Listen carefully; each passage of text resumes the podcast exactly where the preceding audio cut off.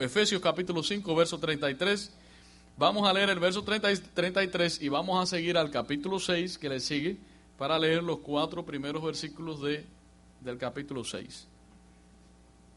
Hoy terminamos con la serie de mayordomía. Para mí esta serie ha sido de gran bendición. Esta serie de la mayordomía, hablamos sobre la mayordomía en la vida, en nuestra vida, también en la economía, en el tiempo, la mayordomía de nuestros cuerpos y hoy vamos a hablar sobre la mayordomía en el hogar.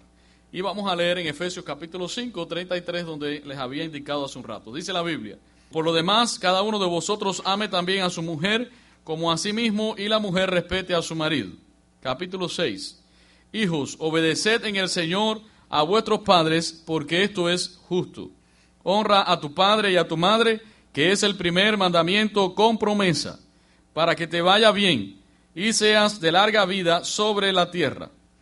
Y vosotros padres, no provoquéis a ira a vuestros hijos, sino criadlos en disciplina y amonestación del Señor.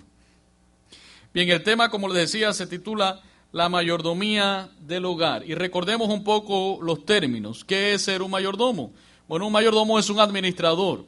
Y estamos viendo a Dios como el dueño de todas las cosas. Y nosotros somos los administradores de todo lo que Dios nos ha dado. ¿Qué te ha dado Dios?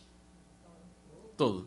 Por lo tanto, este tema de la mayordomía podría extenderse. Podríamos hablar un año, dos años, tres años sobre este tema, pero hoy lo vamos a cerrar con la mayordomía del hogar, puesto que, como decía hace un rato, todo lo que hemos recibido, todo lo que tenemos viene de Dios.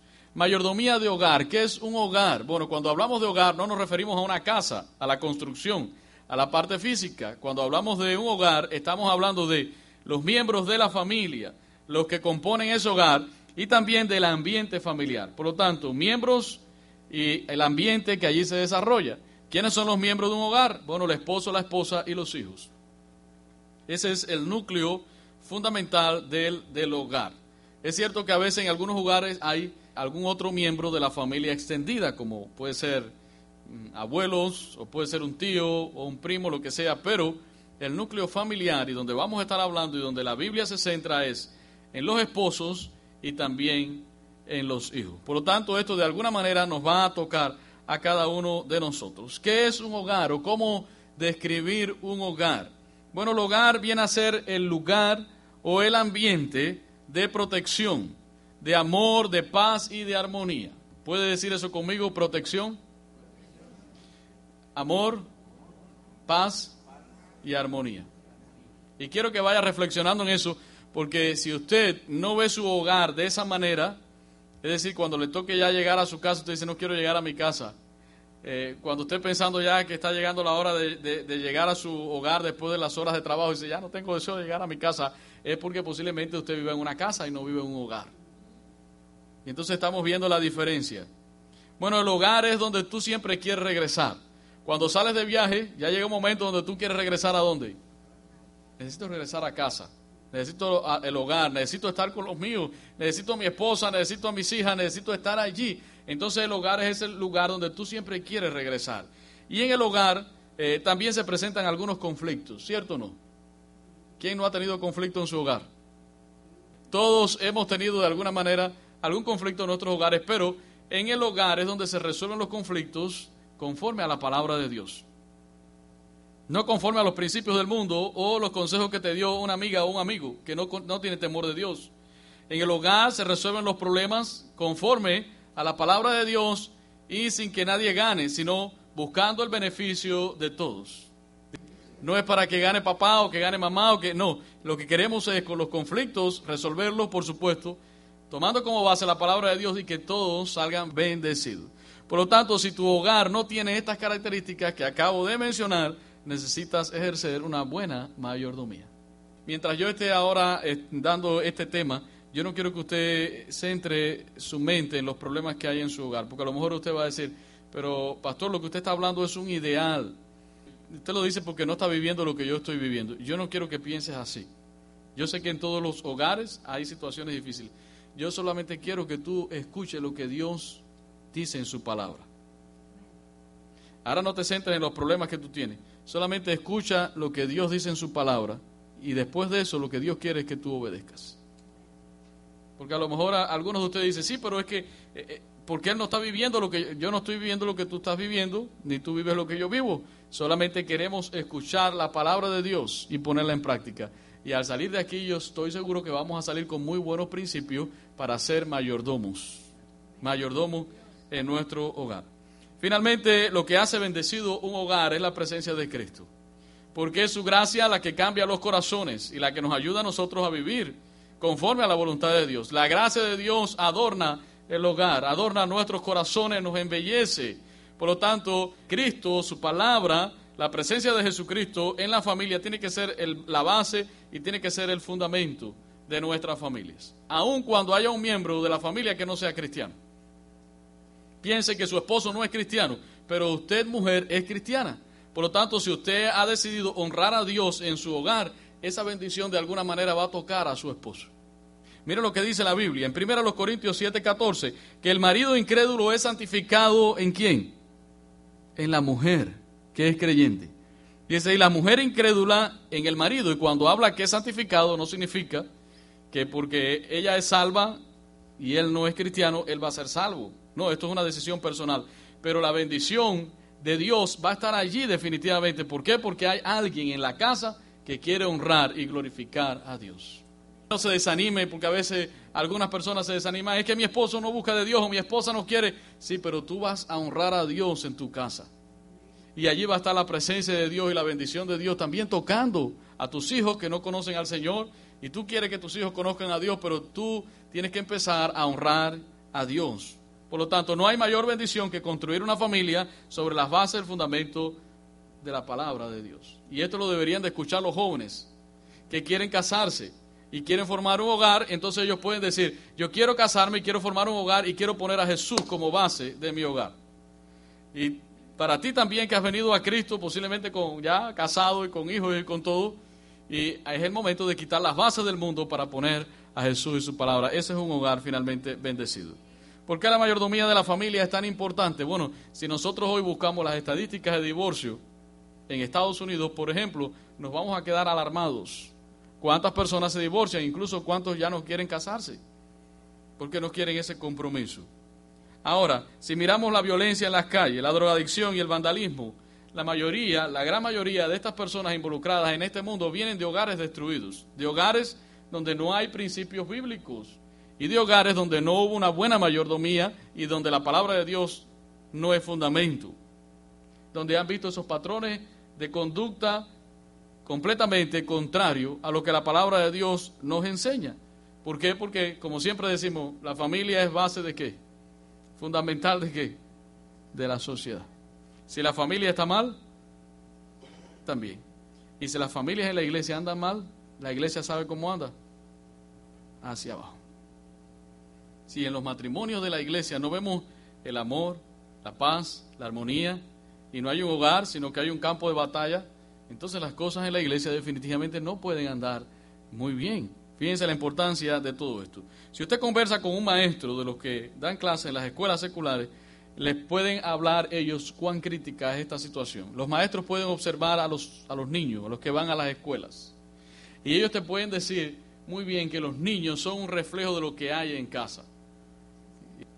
Los niños que son sorprendidos en las escuelas con droga, generalmente ustedes saben de dónde la obtienen de la casa, de los padres. Y digo generalmente, para no ser absoluto en lo que estoy hablando. Generalmente estos niños que en la escuela le, descubren la droga en, sus mochilitas y, hacen droga y van a la escuela que, no pueden concentrarse bien, es porque la droga la consiguen y generalmente la consiguen donde? En casa. Cuando los maestros ven patrones de violencia en los niños, que les gusta hacer el bullying y todas estas cosas, es porque estos niños están observando en casa lo que está pasando. Estos patrones vienen de casa o vienen de la internet. ¿Y quién le provee la internet a los niños? Los padres. Le proveen eh, ese espacio de internet y esos juegos violentos. Después ellos puedan desarrollar este tipo de comportamiento violento. Los que se muestran irrespetuosos también generalmente adoptan estos patrones de conducta de la casa. Por lo tanto, necesitamos desesperadamente que Cristo sea el centro de nuestro hogar. ¿Quiere usted eso? Que Cristo sea el centro de nuestro hogar que Él nos ayude a conducir nuestra familia bajo la palabra de Dios y nos ayude a ser buenos mayordomos de nuestros hogares. Crisis ¿Habrán crisis en los hogares cristianos? Sí. Ahora, cuando un matrimonio cristiano se mantiene en crisis durante muchos años, muchos años, pasa un año, dos años y tres años y la crisis perdura y perdura al punto de que el matrimonio se va desgastando y algunos pudieran llegar a un divorcio, que es la palabra que no queremos mencionar. Entonces estamos viendo que o los dos miembros, el matrimonio, o uno de los dos, no tiene a Cristo como el centro de su vida.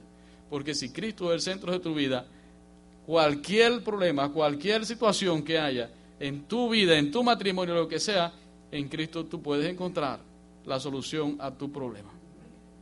A través del perdón, a través de la reconciliación, lo que sea. El Señor te va a ayudar. Vendrán otras crisis, por supuesto, pero si el Señor es el centro de tu vida y tú has decidido glorificar a Dios, esas crisis las vas a superar. Pero vemos matrimonios cristianos que pasan años y años en lo mismo y tú dices, ¿a dónde irán a llegar estas personas? Es porque está faltando la búsqueda de Dios. En los dos o en uno de los dos. Y necesitan poner a Jesús en el centro y ser un buen mayordomo de su hogar. Recuerden que hay un principio, hay un principio en la mayordomía que es el principio de rendición de cuentas.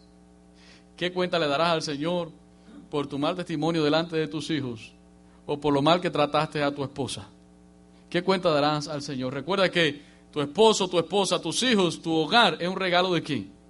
De Dios. Es algo que Dios te ha dado y nos corresponde a nosotros ser unos buenos mayordomos. Pero qué bueno que estamos ahora aquí en la casa de Dios y estamos escuchando y estamos recibiendo y eso nos hace responsables. ¿Puede decir conmigo responsable?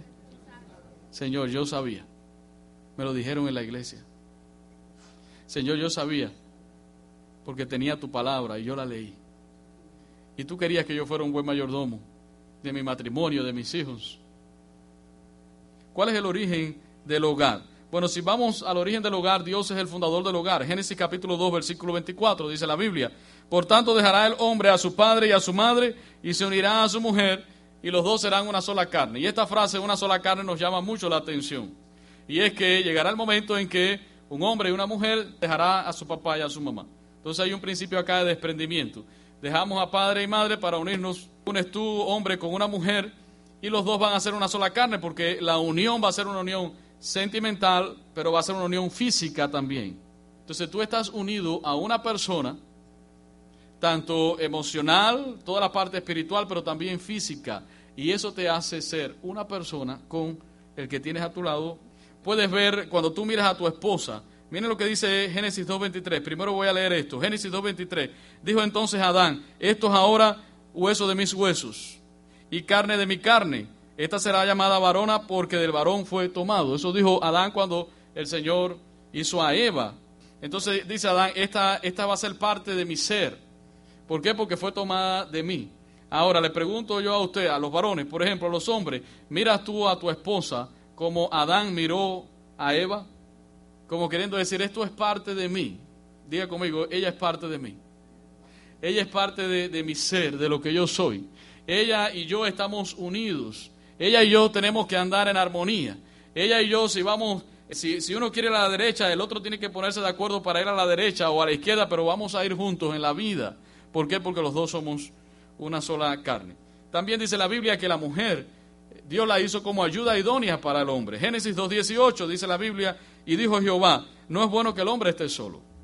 No es bueno. Dice, le haré ayuda idónea para él. Y esta palabra ayuda idónea es muy importante, porque la, la mujer no es un asistente que está allí para cuando nos haga falta. La palabra, las dos palabras, ayuda idónea en el hebreo es lo mismo. La palabra es, ser. Lo que significa es rodear, proteger, ayudar, auxiliar y socorrer. Eso hace la mujer como ayuda idónea. Ella también protege, auxilia, ayuda, es un apoyo y una mujer sabia es la que va a ayudar a su hombre a crecer como líder espiritual que, a lo cual Dios nos ha llamado, a nosotros los hombres.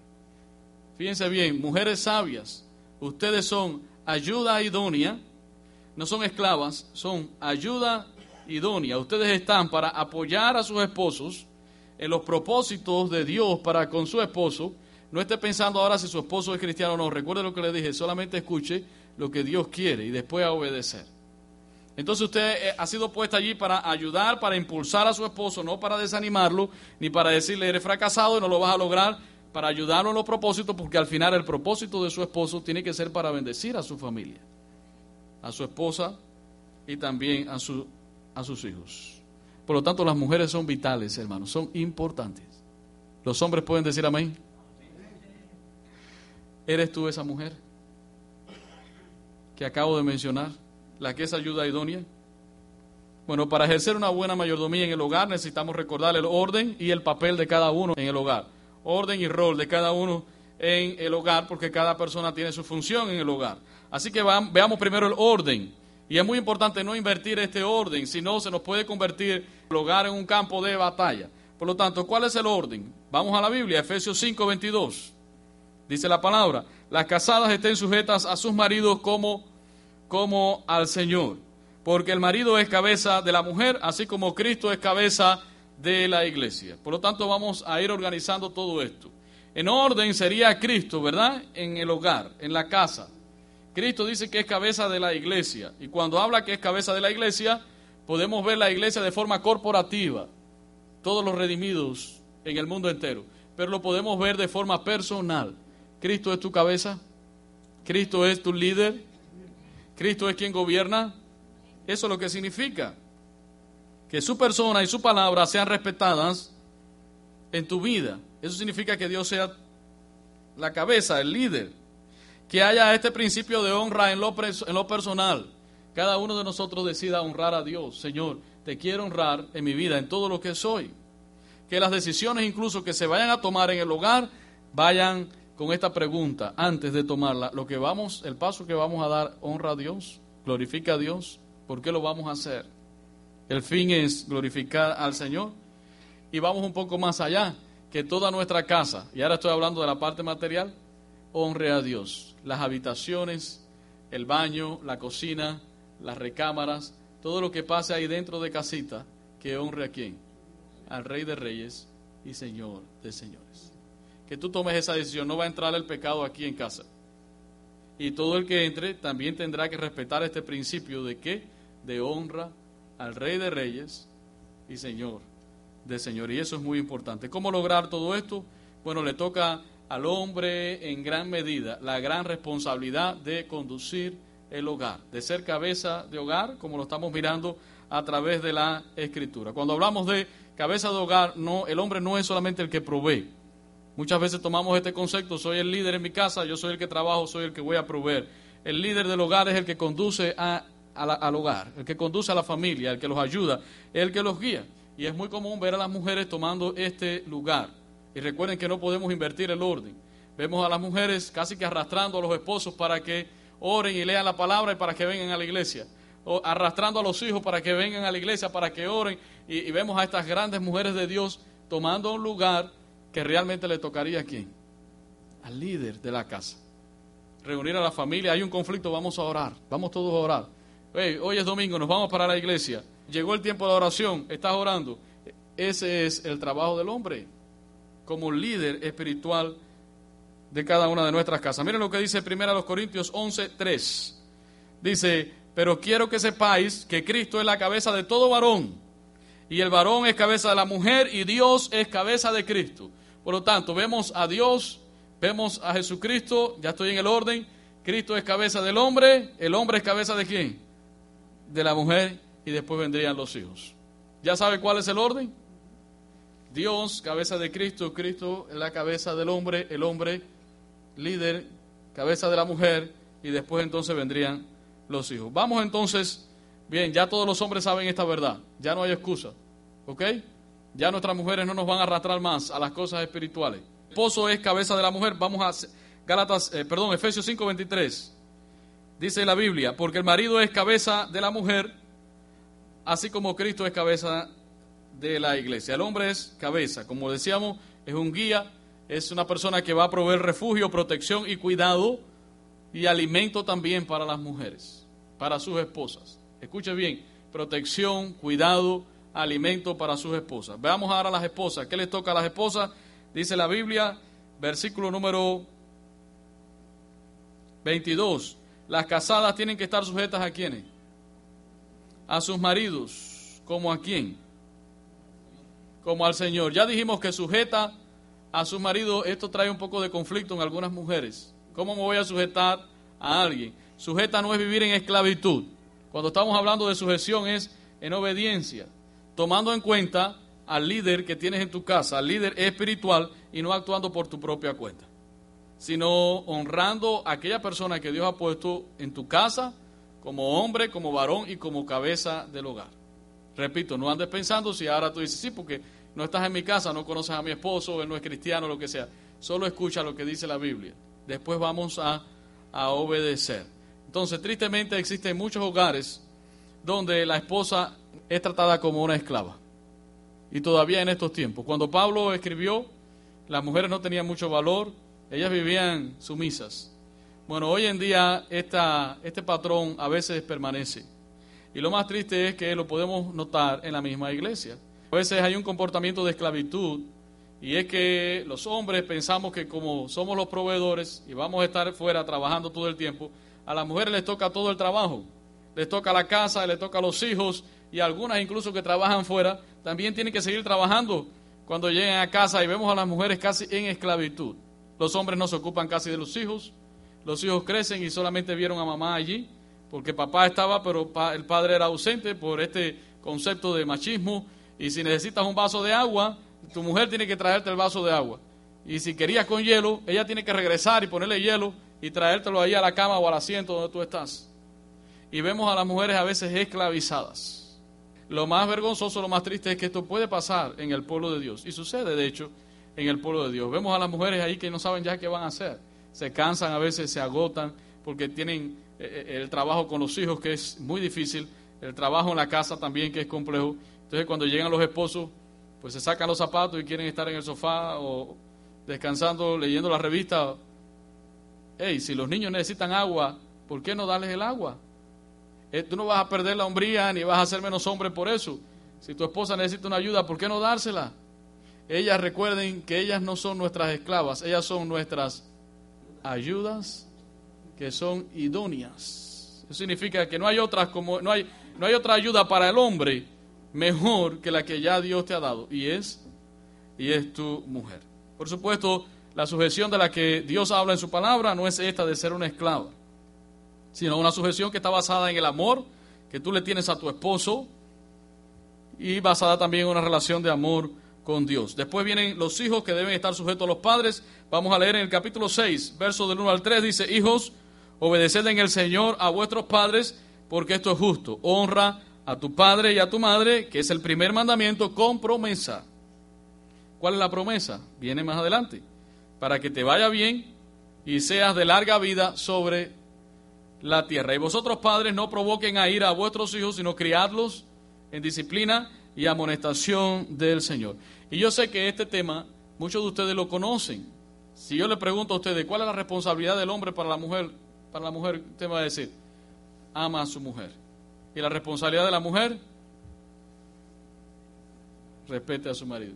Pero lo más triste es que lo sabemos aquí, pero, pero no lo ponemos en práctica. Y es lo que necesitamos, ponerlo en práctica. Fíjense cómo dice, los hijos tienen que estar sujetos a quiénes? A sus padres. Y eso lo que nos habla es que los padres tienen que ejercer autoridad sobre los hijos. Y después vamos a ver más adelante qué tipo de autoridad. Entonces no podemos invertir este orden. ¿Cómo los hijos nos van a gobernar? Y pobrecito, y es que si, si, le llamo la atención, entonces se va a poner más reverde y, y todo este concepto a veces contrario que hoy en día estamos manejando. La Biblia nos dice, los padres tienen que ejercer nivel de autoridad sobre los hijos. No se desanime. Estás aquí y estás aprendiendo principios muy importantes para la mayordomía. A lo mejor tú dices, ¿cómo le hago? ¿Cómo le hago? Mis hijos están creciendo y especialmente cuando llegan a esa edad de 14, 15 años, hermano, 16 años una revolución dentro de ellos, hay un cambio tremendo dentro de ellos y tenemos que estar preparados para ese momento. Entonces ya vimos el orden, vamos ahora a las responsabilidades. Regresemos al marido. Dice, marido, amad a vuestras mujeres, en el versículo 25. Note que también otros pasajes de la Biblia nos dicen lo mismo. Colosenses 3:19 dice, marido, a maridos, amad a vuestras mujeres y no seáis ásperos con ella. ¿Qué significa ser ásperos con nuestras esposas? ¿Te hace reflexionar eso? no sean agresivos, ni físicamente ni verbalmente. Dice la Biblia, amen a sus mujeres y no sean ásperos con ellas. Pablo dice que tenemos que amarla, pero tenemos que amarla, dice, como Cristo, como Cristo amó a la iglesia. Entonces esto también me va a hacer reflexionar. Dice la Biblia, no sea, que no sea áspero con mi mujer. Si no le voy a contestar en mala forma, ni la voy a empujar, ni le voy a decir bruja. Esto nos hace reflexionar. Ya cállate, estás bien gorda, cocinas malísimo y, y está fea, ¿verdad? Bueno, dice la Biblia que tenemos que amarla como Cristo amó a la iglesia y eso me hace pensar cómo fue que Cristo amó a la iglesia. Se entregó por ella, dice la Biblia. Fíjense, póngase a pensar un momento, Cristo es Dios y se hizo hombre y vino aquí a la tierra, padeció como hombre y murió y se entregó por la iglesia. Eso lo que me dice es que el amor de Cristo por la iglesia es un amor sacrificial. Vamos de nuevo a la Biblia. Mira lo que dice la palabra en el versículo 24, versículo 25, perdón. Maridos, amad a vuestras mujeres, así como Cristo amó a la iglesia y se entregó a sí mismo por ella, para santificarla, habiéndola purificado en el lavamiento del agua por la palabra, a fin de presentársela a sí mismo una iglesia gloriosa, que no tuviese mancha ni arruga ni cosa semejante, sino que fuese santa y sin mancha. Entonces lo que puedo sacar aquí es cómo Cristo ama a la iglesia. Bueno, se entregó por ella. Dijo, yo muero por ti. Yo me sacrifico por ti. A fin de redimirla, dice ahí la palabra del Señor. A fin de, purificarla, a fin de limpiarla. Por lo tanto, la visión que Pablo da del matrimonio o de cómo tratar a una mujer en el matrimonio es una visión muy, muy, muy, muy elevada. Pregunto, ¿por qué te quieres casar? ¿O por qué te casaste? Bueno, nos vamos a casar no para satisfacer un deseo sexual, ni tampoco porque el orden natural así lo determina. Bueno, el orden de la vida es que ya uno llega a una edad y hay que casarse y tener hijos. No, no nos vamos a casar por esas razones. Esas razones son válidas. Bueno, a, casa, a causa de, de las debilidades sexuales o porque ya está llegando el tiempo de casarse, eso es válido, pero no puede ser la razón fundamental por la cual te vas a casar. Tú te vas a casar porque tú amas a la persona con la cual te vas a casar. Tú te vas a casar con esa persona porque la amas y estás seguro de la voluntad de Dios para ustedes dos. Tú estás seguro de que Dios quiera esa mujer para ti o quiera ese hombre para ti. Entonces, cuando tú te vas a casar o cuando ya estás casado, tú tienes que mirar o tu visión para tu esposa tiene que estar allí centrada en eso. Señor, estoy con esta mujer porque la amo porque es parte esencial de mi vida, porque es, es mi ayuda idónea y porque yo la quiero amar como tú amaste a la iglesia. ¿Cómo puedo amarla, Señor, de esa manera? Olvidándome o desprendiéndome de mis caprichos y de mis cosas para enfocarme en ella. Me quiero enfocar en ella, quiero, quiero dentro de mis prioridades que esté mi mujer, que esté mi esposa. ¿Cómo amar a tu esposa como Cristo la amó? Esa es la respuesta. Por lo tanto, cuando mires a tu mujer, tienes que decirle, tienes que decirle, voy a amarte como, como Cristo ama a la iglesia. ¿Sabías esto? Te sacrificas por tu esposa, eres capaz de renunciar a algunas cosas para el beneficio de tu mujer. Fíjense que cuando la Biblia dice, como Cristo amó a la iglesia, no dice igual que Cristo, porque igual que Cristo nadie va a superar eso. Y además usted no va a morir en la cruz por su mujer. Ya eso lo hizo Jesús. Cuando dice, como Cristo amó a la iglesia, es sacando el principio de ese amor entre Cristo y la iglesia, que es un amor de sacrificio. Donde usted puede decir, a mi esposa no le gusta esto, a mí me gusta, pero yo quiero agradarle a ella. Yo quiero, yo quiero favorecerla a ella. Yo quiero que ella encuentre en mí la protección, el cuidado, la guía, y soy capaz de renunciar a mí para bendecirla a ella. ¿Entienden ese, ¿entienden ese principio? A menos que lo que ella quiera sea un capricho. Estamos hablando de, de cosas serias de donde seamos capaces de renunciar a algunas cosas para, para agradar a nuestras esposas. Y esto es una buena mayordomía. Si su esposo es así, que su esposo la ama, la cuida, la protege, se sacrifica por usted, ¿tendrá mujer usted algún problema en sujetarse a un hombre así? Claro que no. ¿Por qué? Porque su esposo está llevando el patrón que la Biblia enseña. Usted tiene un esposo que la ama, que la cuida, que la protege, que está pendiente, que no la, no, la, no la abusa, no la esclaviza, no la esclaviza. usted definitivamente se va a sujetar a un varón de Dios como ese. Y va a ser obediente. Por lo tanto, vamos a la responsabilidad de la mujer. Mujer, sujétate a tu marido. Vamos al versículo 22 de nuevo. Las casadas estén sujetas a sus maridos como al Señor. Y en el verso 24 dice, así que como la iglesia está sujeta a Cristo, así también las casadas lo estén a sus maridos. Vamos ahora a reflexionar, hermanas, mujeres casadas. Dice, dice la Biblia que me sujeta a mi esposo como la iglesia se sujeta a Cristo. ¿Cómo la iglesia se sujeta a Cristo?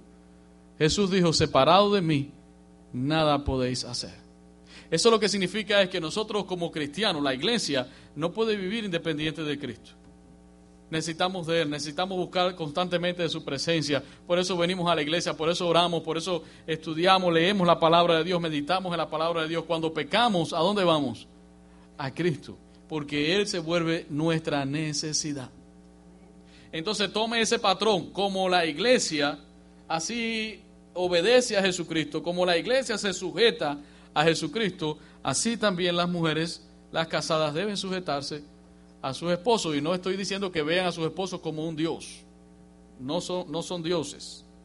Simplemente véanlo como el líder espiritual, la guía que Dios ha puesto en su casa. Colosenses 3:18 nos aclara de nuevo esta razón, esta verdad. Casadas, están sujetas a vuestros maridos como conviene en el Señor.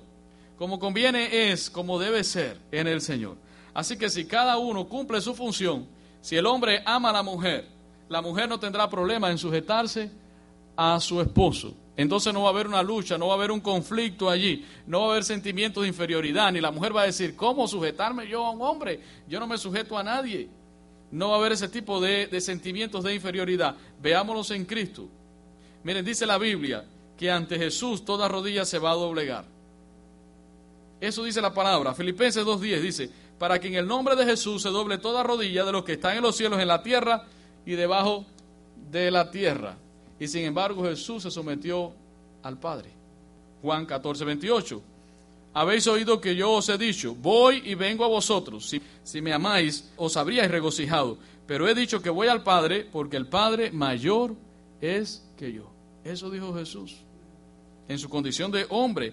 Por lo tanto, ¿hay conflicto entre el Padre y el Hijo? No. Vemos completa armonía. Dice la Biblia que ante Jesús se va a doblar toda rodilla. Que no hay otro nombre bajo el cielo en que podamos ser salvos, sino en el nombre de Jesús. Y sin embargo, dice Jesús, y el Padre es mayor que yo. Eso es armonía. ¿Quieres eso en tu hogar? ¿Quieres eso en tu hogar? Yo también lo quiero. Porque son los principios de Dios. Quiero amar cada día a mi esposa como Cristo ama a la iglesia. Quiero que mi esposa se sujete a mí como la iglesia se sujeta también a Jesucristo. Si tú, eh, mujer cristiana, eres incapaz de entender esto, es porque posiblemente haya un problema de sujeción en tu vida. Tienes que empezar a sujetarte a Dios. O porque el hombre que tienes a tu lado no te ama como Cristo ama a la iglesia. Y entonces estás en un grave problema, necesitas en la casa los principios de mayordomía. Necesitan en casa principios bíblicos de mayordomía del hogar. Lo cierto es que en cada caso hay una responsabilidad mutua. No es de una sola parte, es responsabilidad mutua. Yo te amo, te quiero, te protejo, proveo dirección para la casa. Tú me cuentas conmigo, eres obediente, me tomas en cuenta, me ayudas a crecer como hombre, a cumplir los propósitos de Dios en mi vida.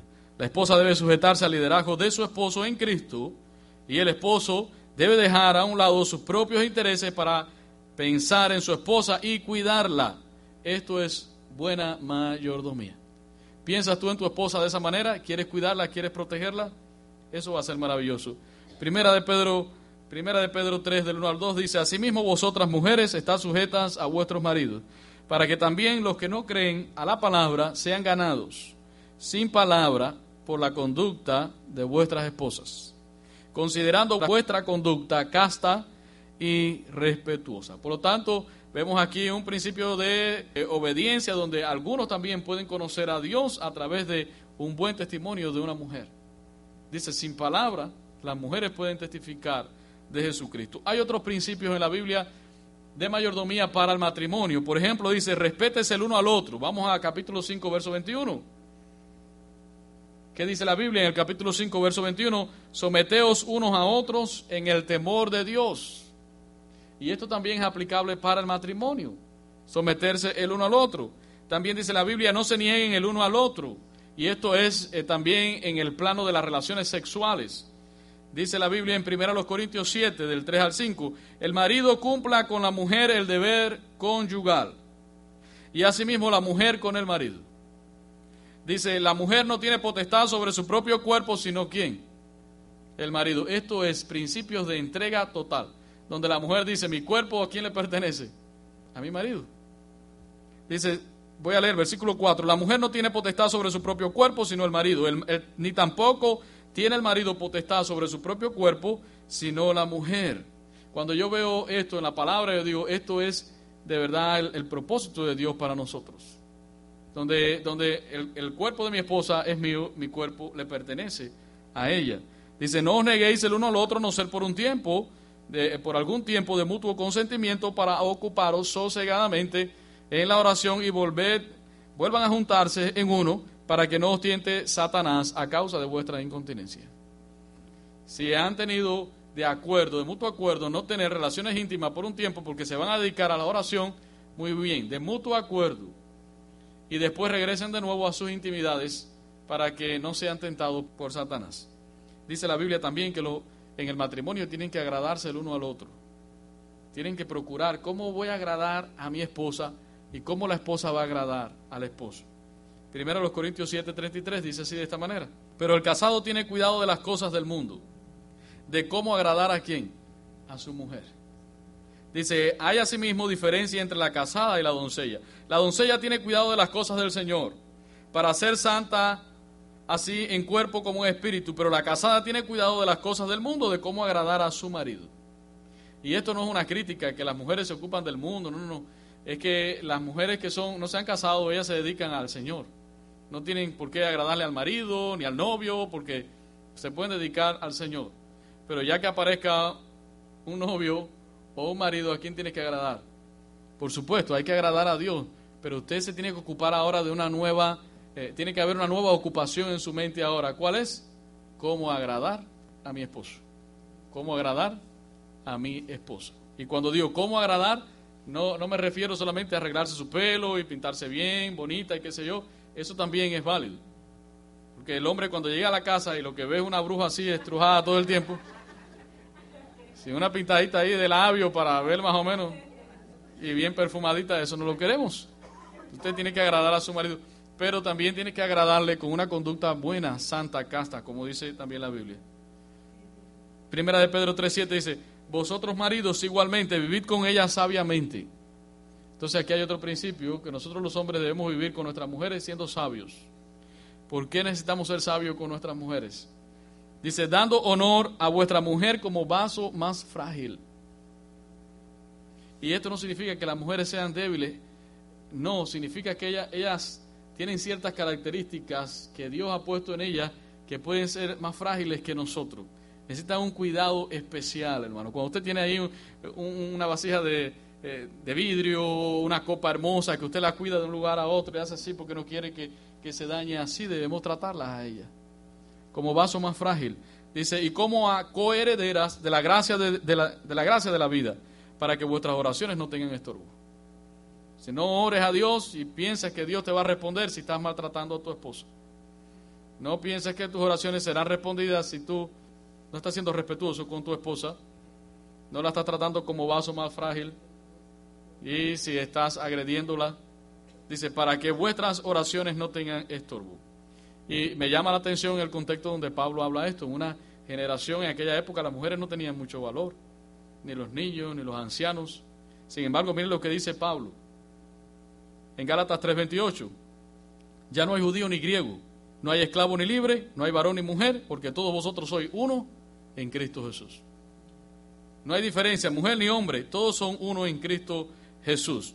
Y hay otro principio también que es de santidad. Primero a los tesalonicenses 4, del 3 al 4 dice, pues la voluntad de Dios es vuestra santificación, que os apartéis de fornicación, que cada uno de vosotros sepa tener su propia esposa en santidad y honor. ¿Qué significa esto? No habrá otra mujer en mi vida que no sea mi esposa. ¿Podemos decir eso? Gloria a Dios. Amén. También las mujeres pueden decir eso. No habrá otro hombre en mi vida que no sea.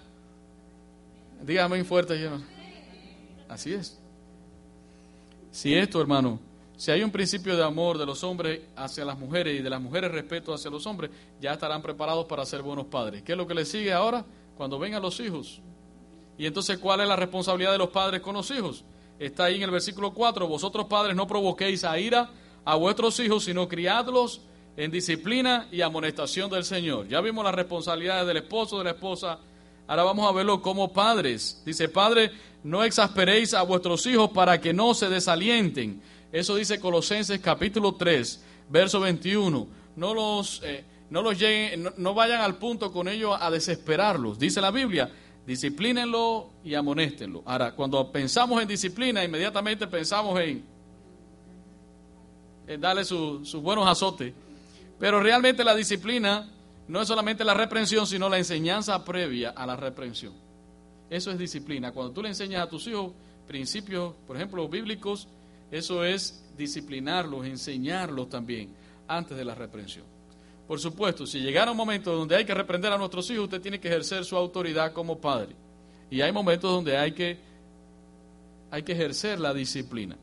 Pero este principio de, disciplina es enseñarlos también. Miren lo que dice la Biblia en Hebreos 12:5, en lo adelante. Y habéis ya olvidado la exhortación que como a hijos se os dirige, diciendo, Hijo mío, no menosprecies la disciplina del Señor, ni desmayes cuando eres reprendido por Él. Porque el Señor al que ama disciplina y azota al que recibe por hijo. Si soportan la disciplina, Dios os trata como a hijos. Porque ¿quién es aquel a quien el Padre no disciplina? ¿No lo disciplinaban a ustedes sus padres?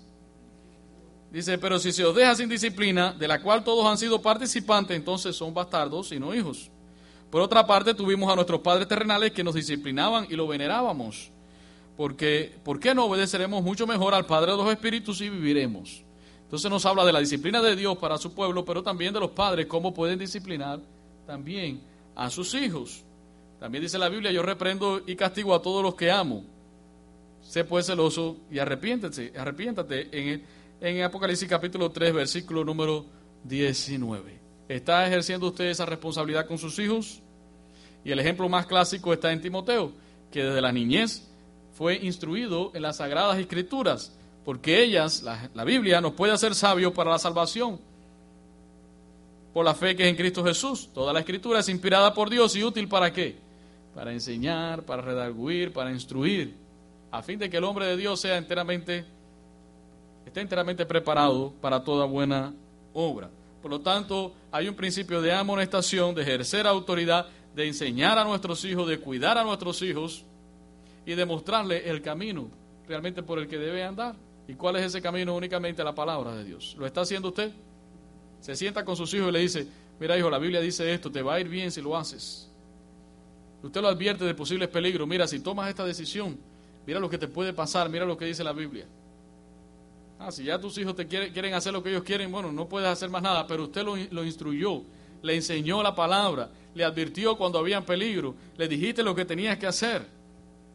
Y ahora queda la responsabilidad de los hijos. ¿Cuál es la responsabilidad de los hijos? Obedecer.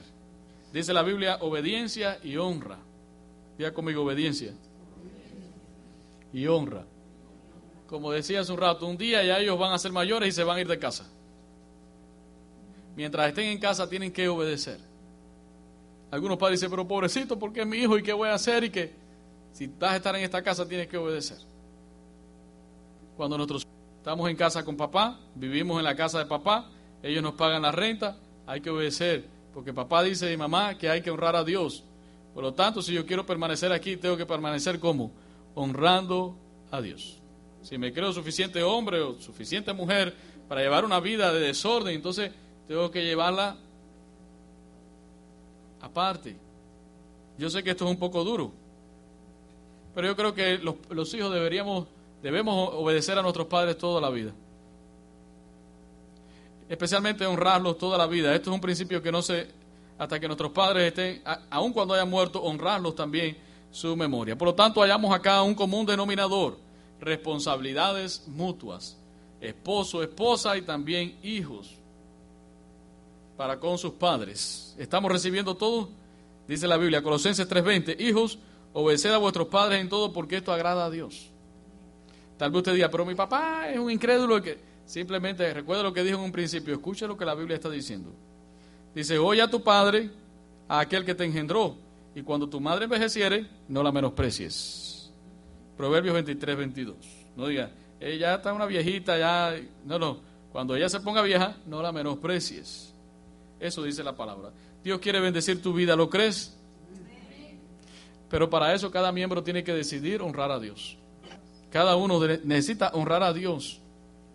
Los maridos tienen que amar a sus esposas, las esposas respetar, los padres criar bien a sus hijos, en el temor de Dios, los hijos obedecer y honrar también a sus padres. Y todo esto comienza por la obediencia. Dice la Biblia, 1 Samuel 15, 22, dice, se complace Jehová tanto en los holocaustos y víctimas como en que se obedezcan las palabras del Señor. Ciertamente el obedecer es mejor que los sacrificios y el prestar atención más que la, que la grosura de los carneros. Necesitamos ejercer una buena mayordomía en lo que Dios nos ha dado es nuestro hogar. No den oportunidad al maligno. Escucha la palabra. Si usted tiene un hogar bendecido, usted podrá crecer espiritualmente y podrá servir a Dios con toda alegría y con todo gozo. Pero si usted endurece su corazón a lo que la Biblia está diciendo y dice, no, porque aquí el que manda soy yo y aquí se va a hacer lo que yo quiera, y usted sigue arrastrando con esa serie de complejos que a veces arrastran las personas de que el macho soy yo y, yo soy la mujer y yo no me voy a sujetar a nadie. Si usted sigue viviendo de esa manera, usted no tendrá nunca un hogar, tendrá un campo de batalla y usted dará cuenta a Dios por esas cosas. El principio acá es de obediencia. Y si todos los miembros de la, de la casa deciden obedecer al Señor, usted tendrá un hogar bendecido, usted va a crecer en su vida personal, en su vida espiritual, tendrá un hogar donde la presencia de Dios se va a sentir desde que las personas entren allí. Dios quiere bendecir, bendecir tu vida. Dios quiere bendecir tu hogar. ¿Quieres ser tú bendecido por el Señor? Dios quiere bendecir tu hogar. ¿Quieres tú que Dios bendiga tu hogar? Entonces necesitamos empezar por la obediencia. Decir, Señor, voy a obedecer a tu palabra.